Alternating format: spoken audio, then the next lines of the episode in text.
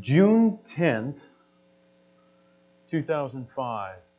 June 10th, 2005. Undoubtedly a day that none of you remember, but for me, it was the day that I longed for. Rachel and I had met and we were aspiring missionaries and we were engaged at the time, yet we were separated. Rachel was living it up in California and Hawaii while I froze here in Minnesota.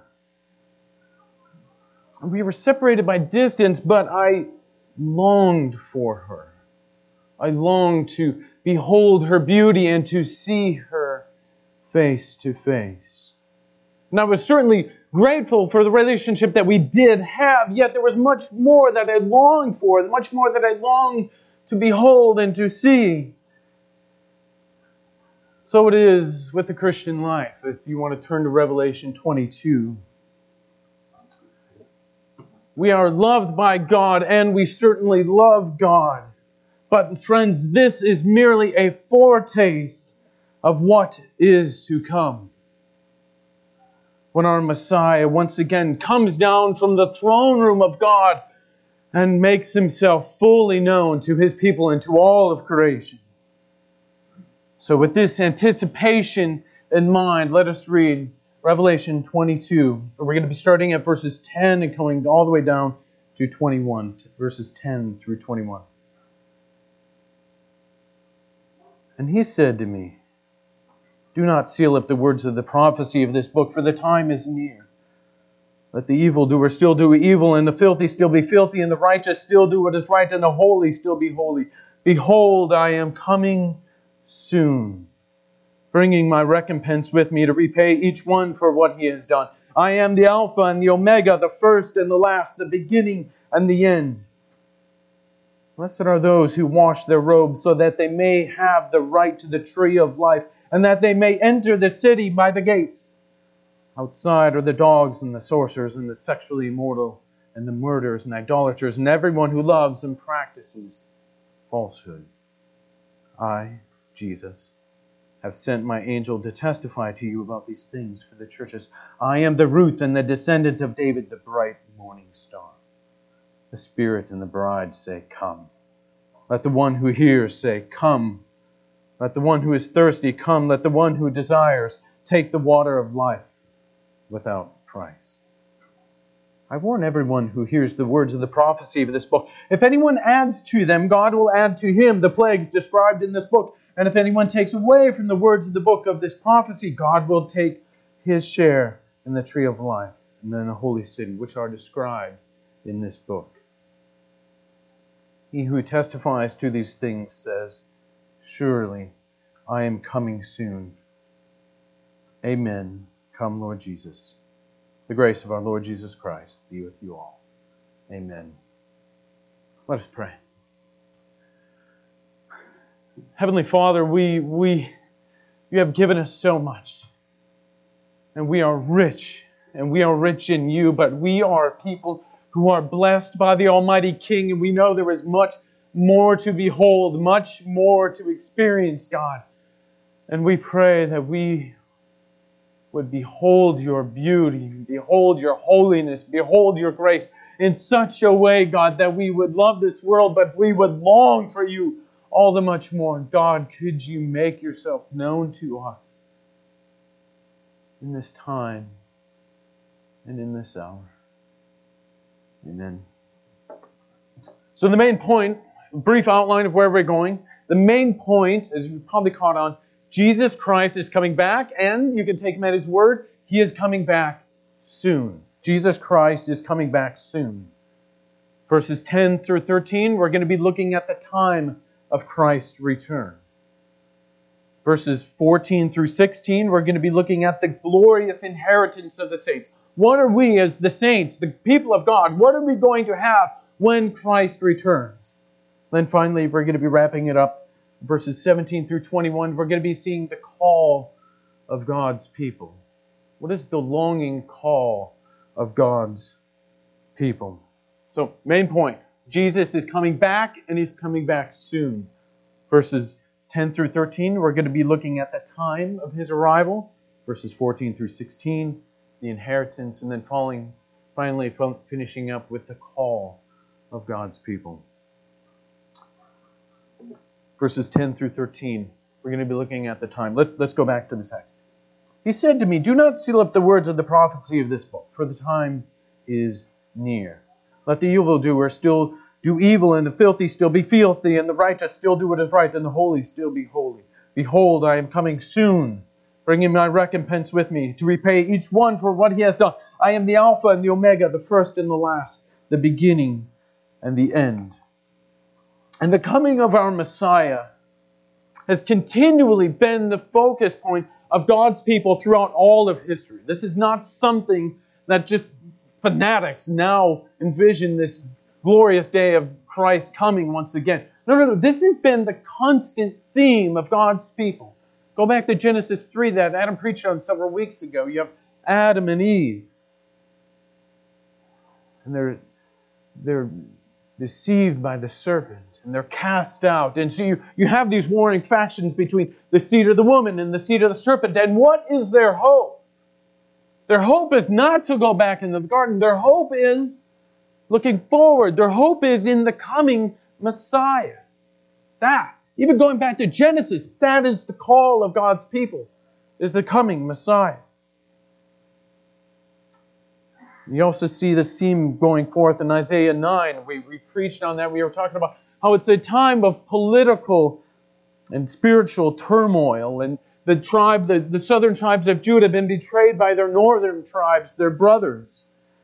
And they call out for help from this tyrannical king, the king of Assyria, and he comes and he invades their land and he oppresses the people far worse than the northern tribes could have even imagined. And the people are calling out to them. And what is what is God's the hope that God gives them. What is their hope?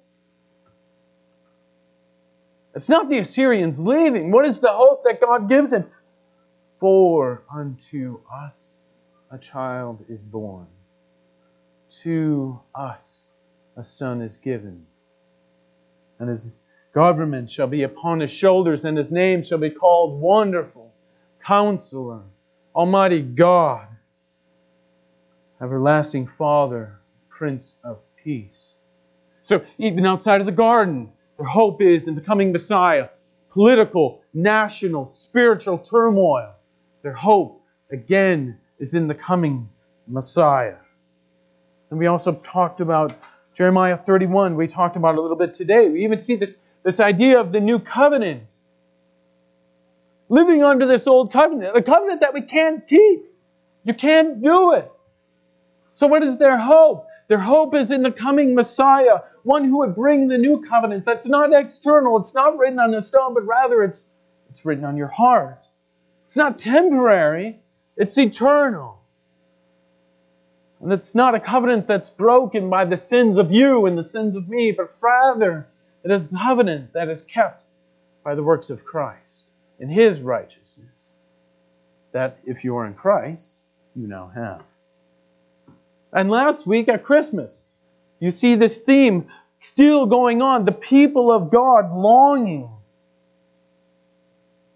for the coming Messiah. And you see that, the, as Paul writes, when the fullness of time had come, God sent forth his Son, born of a woman, born under the law, to redeem those under the law, so that we might receive adoption as sons. And the Savior of the world has come, and he was born of a virgin, not in a palace, but rather in a stable.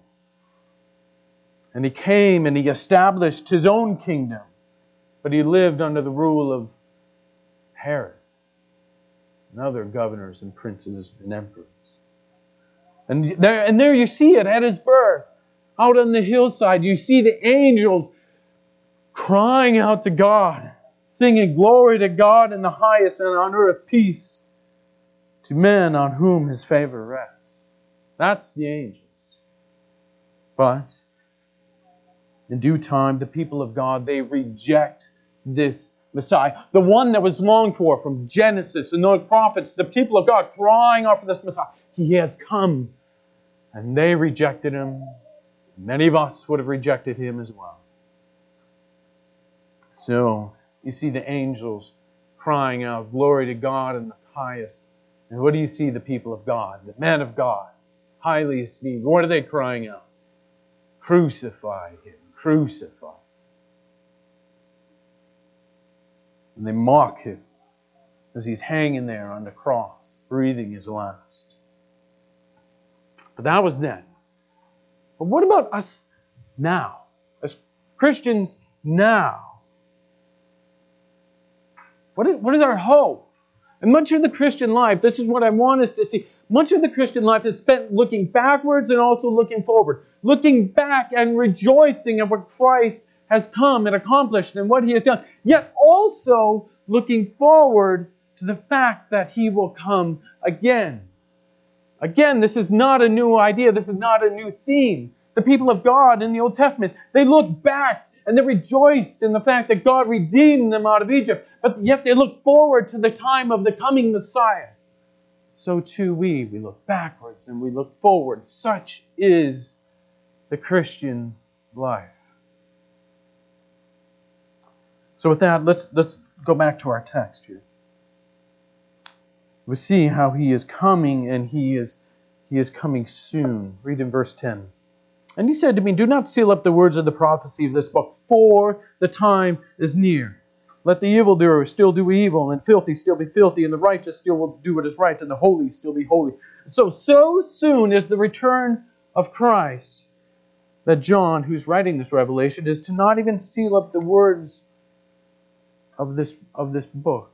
And notice also how the time is so short that the evildoer will still do what is evil, and the filthy will still be filthy. And this is certainly, as you guys know, this is not a call for Christians to be lethargic in ministering to others, but rather it is simply stating that the time is so short that you will go as you are, good or evil. This is now this is similar to what Paul is writing when he's writing in Romans chapter 2 he, and picks it up in verse 4. He says, Do you show contempt for the riches of kind, for the riches of his kindness, forbearance, and patience, not realizing that God's kindness is intended to lead you to right repentance. But because of your stubbornness and of your unrepentant heart, you are storing up against yourself for the day of wrath, when his righteous judgment will be revealed. God will repay each person according to what they have done. To those who by their persistence in doing good seek glory and honor and immortality, he will give eternal life. But to those who are self seeking and reject the truth and follow evil, there will be wrath and anger. So you see that the time is coming, and there will be wrath and anger. There will be the revealing of God's judgment, and that it will be coming, and it will be coming soon. Notice, all, let's go down to verse 12. He says, Behold, I am coming soon, bringing my recompense with me to repay each one for what he has done. I am the Alpha and the Omega, the first and the last, the beginning and the end. Now, remember when Christ came the first time? What did they expect? They expected a lion, but they got a lamb, right? They wanted someone who would be a king, but rather they got someone who was a servant. They want someone to expel the Romans, but they got someone who was killed by the Romans. And so precariously did the hope of the world just dangerously just lie there in a manger. They were expecting a roaring lion, and they got a lamb lying there in a manger wrapped in swaddling clothes.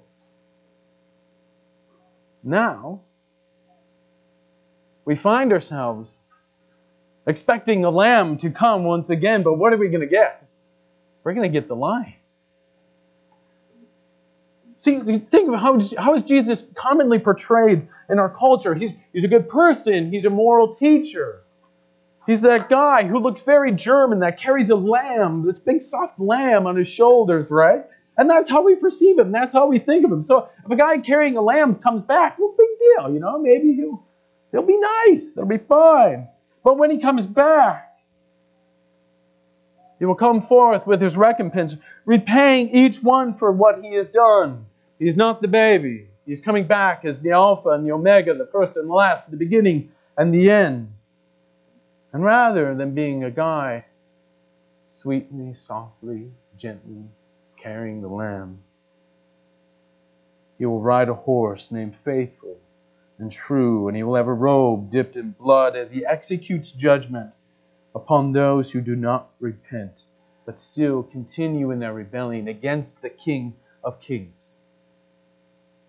Friends, behold, your baby is now the King. So, what do you do? How do you live your Christian life knowing that Christ will be coming and he will be coming soon? And, and I know what you're thinking. It's been 2,000 years, right? He said he's coming soon. It's been 2,000 years. But in the truest sense, it's only a moment away, right? It's only a moment away. So, how do you, as a Christian, how do you live your life knowing that Christ will be coming and he will be coming soon? We can look to the words of Christ. In, in Mark 13, he's, he's predicting the, the, the, the destruction from General Titus that will come upon Jerusalem in 70 AD. But in that, he's overlapping, saying that's a foreshadow of what is to come when I come back. And this is what Christ tells us to do be on guard, be alert, Christ says. You do not know when the time will come. That's in verse 33. Go down to verse 35 of Mark 13. Therefore, keep watch, because you do not know when the owner of the house will come back, whether in the evening or at midnight or when the rooster crows or at dawn. If he comes suddenly, do not let him find you sleeping. What I say to you, I say to everyone watch.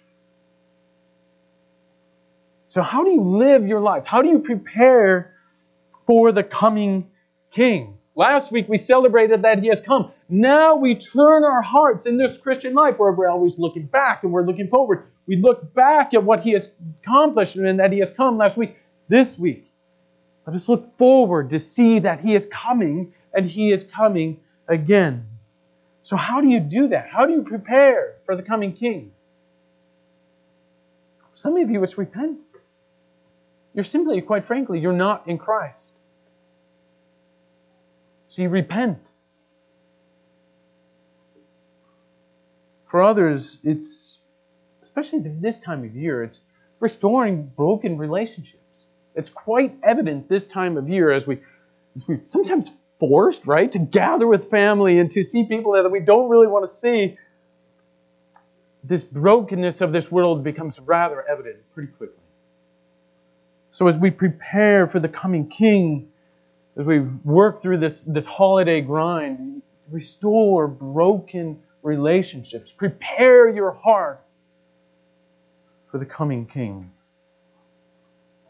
Okay, going back to the main idea. Jesus Christ is coming. We can take him at his word. He is coming and he is coming soon. Verses 10 through 13, we saw the time of his arrival, that it's going to be soon. That he's, he has come originally as a baby, but he, now he's going to be coming back as the Alpha and the Omega. So we want to prepare our hearts, knowing that the true Messiah is again going to be coming. So now we're going to be looking at the inheritance of the saints, and we're going to see when He does come back, what are the glorious riches that He will bring for His people. So verses uh, 14 through 16. Let's go back to the text. Blessed are those who wash their robes, so that they might have the right to the tree of life, and that they may enter the city by the gates. Outside are the dogs and the sorcerers and the sexually immoral, the murderers and the idolaters, and everyone who practices or loves and practices falsehood. I, Jesus, have sent my angel to testify to you about these things for the churches. I am the root and the descendant of David, the bright morning star. So you, you see in the return of Christ, there will be nothing but a day of great joy and a day of great dread. Great joy for those who love God and are loved by Him. A great day of dread for those who continue to walk in rebellion against the King of Kings. So, for those who trust in Christ, they will be blessed. They will have the right to the tree of life and they will enter the city by the gates. And this is nothing less than the restoration of Eden, of all that was lost back in Genesis 1 and 2. So go up several verses if you have your Bibles open. Go up several verses to the beginning of this chapter and see what God has in store for his people. Verse 1 of chapter 22. Then the angel showed me the river of the water of life, as clear as crystal, flowing from the throne of God and the Lamb down the middle of the great street of the city. On each side of the river stood the tree of life, bearing twelve crops of fruit, yielding its fruit every month, and the leaves of the tree are for the healing of the nations. No longer will there be any curse, going back to Genesis 3, the curse of all mankind. The throne of God and of the Lamb will be in this city, and his servants will serve him. They will see his face, and his name will be written on their foreheads. They will, see him face to face. We will not be separated, and our names will be on their forehead. There will be a main identity. We will be found in Christ. That will be who we are. There will be no more night. There will be not a need for the lamp, light of the lamp, or the light of the sun. The Lord God will give them light, and they will reign forever and ever. So formerly, Adam and Eve, they were cast out of the garden because God didn't want them to eat of the tree of life. They had eaten from the tree of knowledge of good and evil. They had fallen into sin, but had they eaten from the tree of life, they would have lived forever in this fallen state. There would be no plan of redemption. There would be no glorious redemption of God's people. But when the Messiah comes, we will have unmitigated access to this tree of life. How glorious! How glorious would it be? And it, it's we oftentimes it doesn't seem glorious because we try to think of it in earthly terms. And that's well, yeah, it's not that appealing then. This is God come down to earth. This is not an extension of earth. This is God and His dwelling, and we will be coming into there. We will dwell with God. You will dwell with God. If that is not rich to your heart, that's a good litmus test of where you are standing with Christ. If Dwelling with God is not a zealous joy within you. We see in Revelation 21 that He will wipe away every tear from their eyes, and there will no longer be any death, and there will no longer be any mourning or crying or pain. And the first things have passed away. And all of our desires, all of your desires, will come into fruition when Christ comes back. So that's the joy for those who are in Christ. But we also see that it'll be a day of great dread. So turn your attention to verse 15.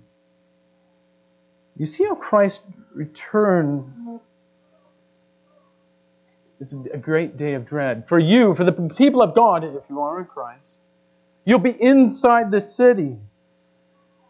But for those who are not in Christ, they will be outside the sorcerers, the sexually immoral, the murderers, the idolaters, everyone who loves and practices falsehood.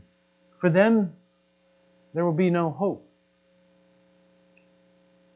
No hope. And while there's still this day, for this moment, there is hope for them. But when our Messiah returns, the season of hope will be gone, for the day of dread will be upon them.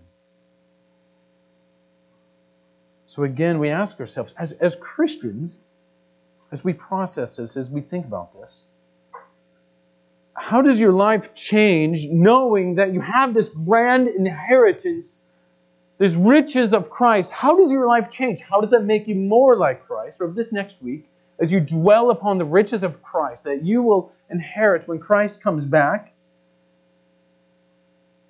how does it change your life?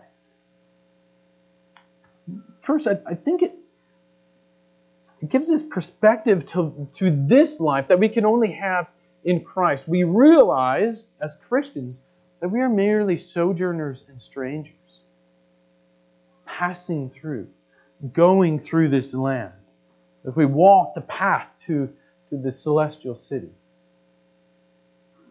So, we know when we have that perspective of sojourner and stranger that, that the joy of this world, it's wonderful and we, we enjoy it, but it, we see that it's fleeting. And so it's, it's foolish to recklessly abandon everything to pursue this joy of the world. Because it's nothing compared to what we have when Christ comes. And conversely, the sorrow. Not only the joy of the world, but the sorrow of this world. We, it's, it's still palatable. You could still taste it and you can still feel it, but it changes its dimension when you know that it's, it's just temporary. It's going to end, and it'll end when our Messiah comes. And our sorrow, when you think about it, our sorrow is the deepest when it seems to linger. So when you, you have a child who disobeys, well, that's frustrating. You have a child who continues to disobey, well, that brings you into the depths of despair. We think of it in terms of illness. If you, if you have an illness and you think it's temporary, well, then it's palatable. You can endure it. You go to the doctor and you receive news that it's not going away. That same illness, the same symptoms that were palatable, well, now it can throw you into despair because it's lingering and seeming to go on and on. But as Christians, we know the sorrow of this world. It is real. We don't say that it's not, but it's temporary. So it gives us a framework in which that we are able to understand and endure the sorrow of this world.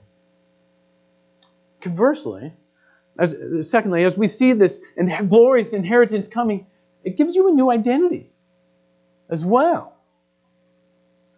So when you, you allow it to simmer in your minds that you will receive this glory and his inheritance, the concerns of this world, they seem to mitigate and dissipate. And when you realize that much of this world is temporary and it's fleeting, who you are in Christ, well, that becomes much, much more critical. So, so for mothers, uh, it's often said that a mother will never be um, any happier than her least happy child, right? You, you, you just can't rise, you can't rise above it. And so you, that's why Tertullian, a little church history plug here, uh, Tertullian calls it the, the bitter, bitter pleasure of children. It's, it's bitter, but it's a pleasure as well. As a mother, when you realize that you have this glorious inheritance coming to you and awaiting for you, well, then you see that you're not just a mother, rather, you're a daughter. You're a daughter of the King of Kings who's going to come in return and lavish these riches upon you.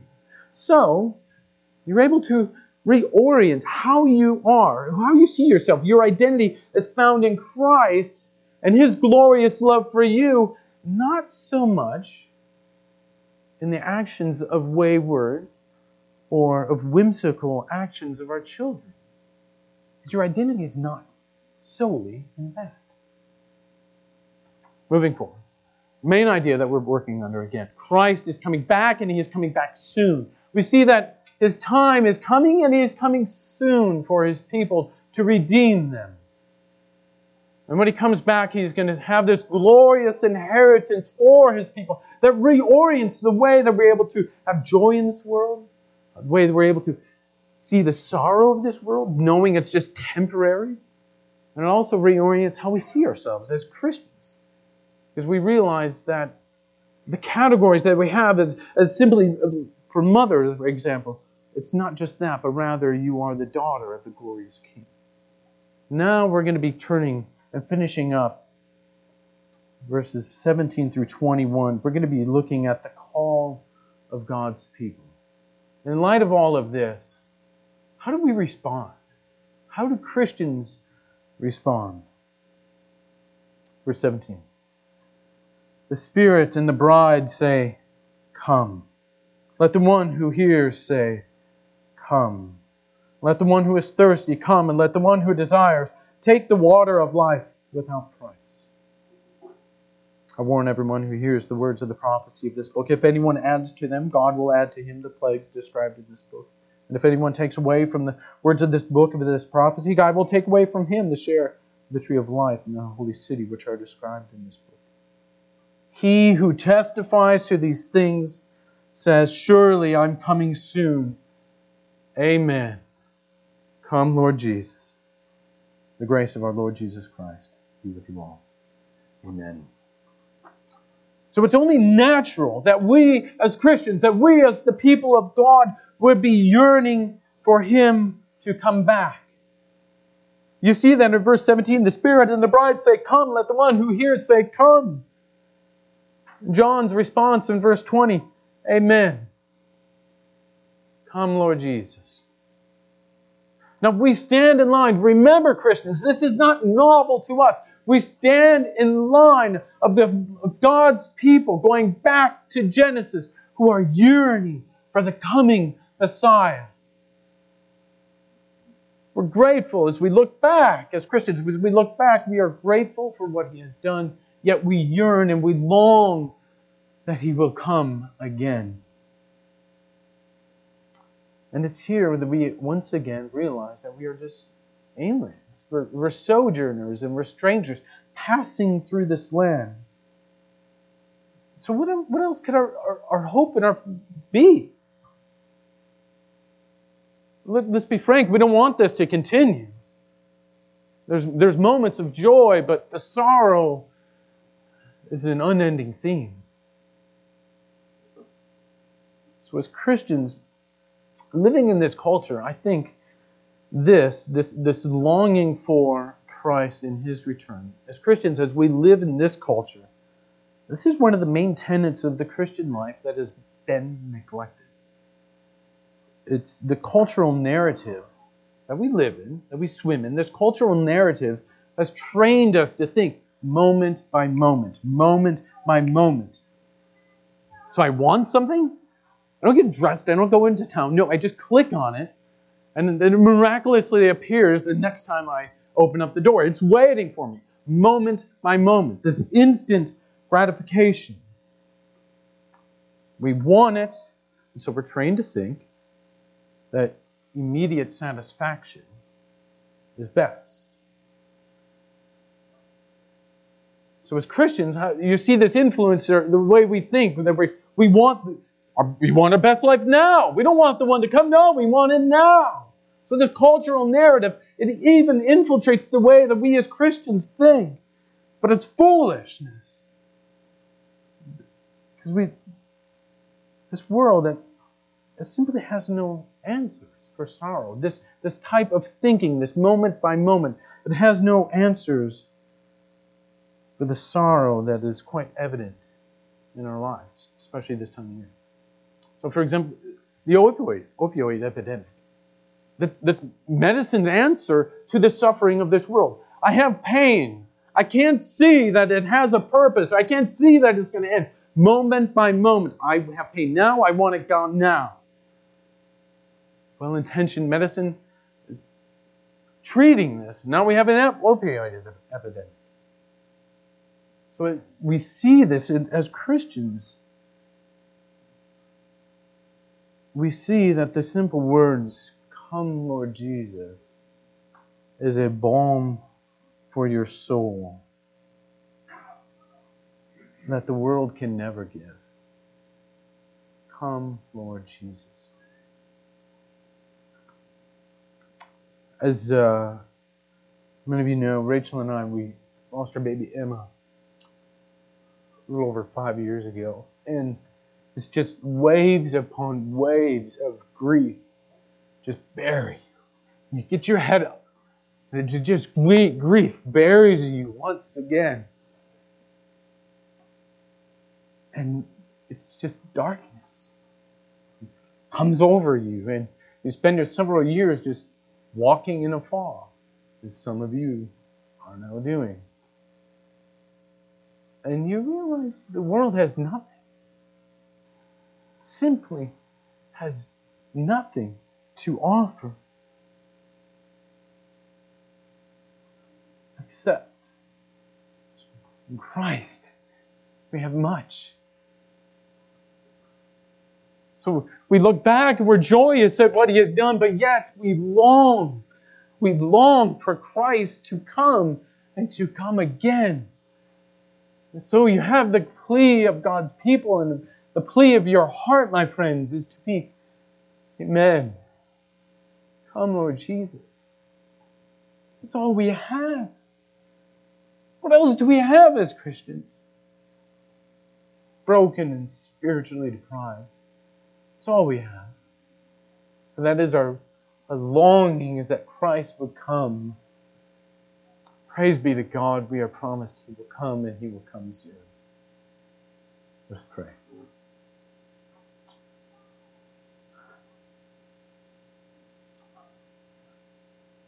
Our Heavenly Father, we are reminded that the pursuit of this world is so fleeting, so fickle. Pray that you would chasten our hearts to such a degree that we would see the foolishness of it all, God, that we would have hearts that are oriented towards you, that are longing for you, God, even this hour. May we long for you and for your return, God. Christ, we, we ask that Christ would come back. God, if you seem to tarry, even yet another day or another week, we pray that you would hold us and that you would hold us fast. We long for you, God. May you come and come soon. Amen.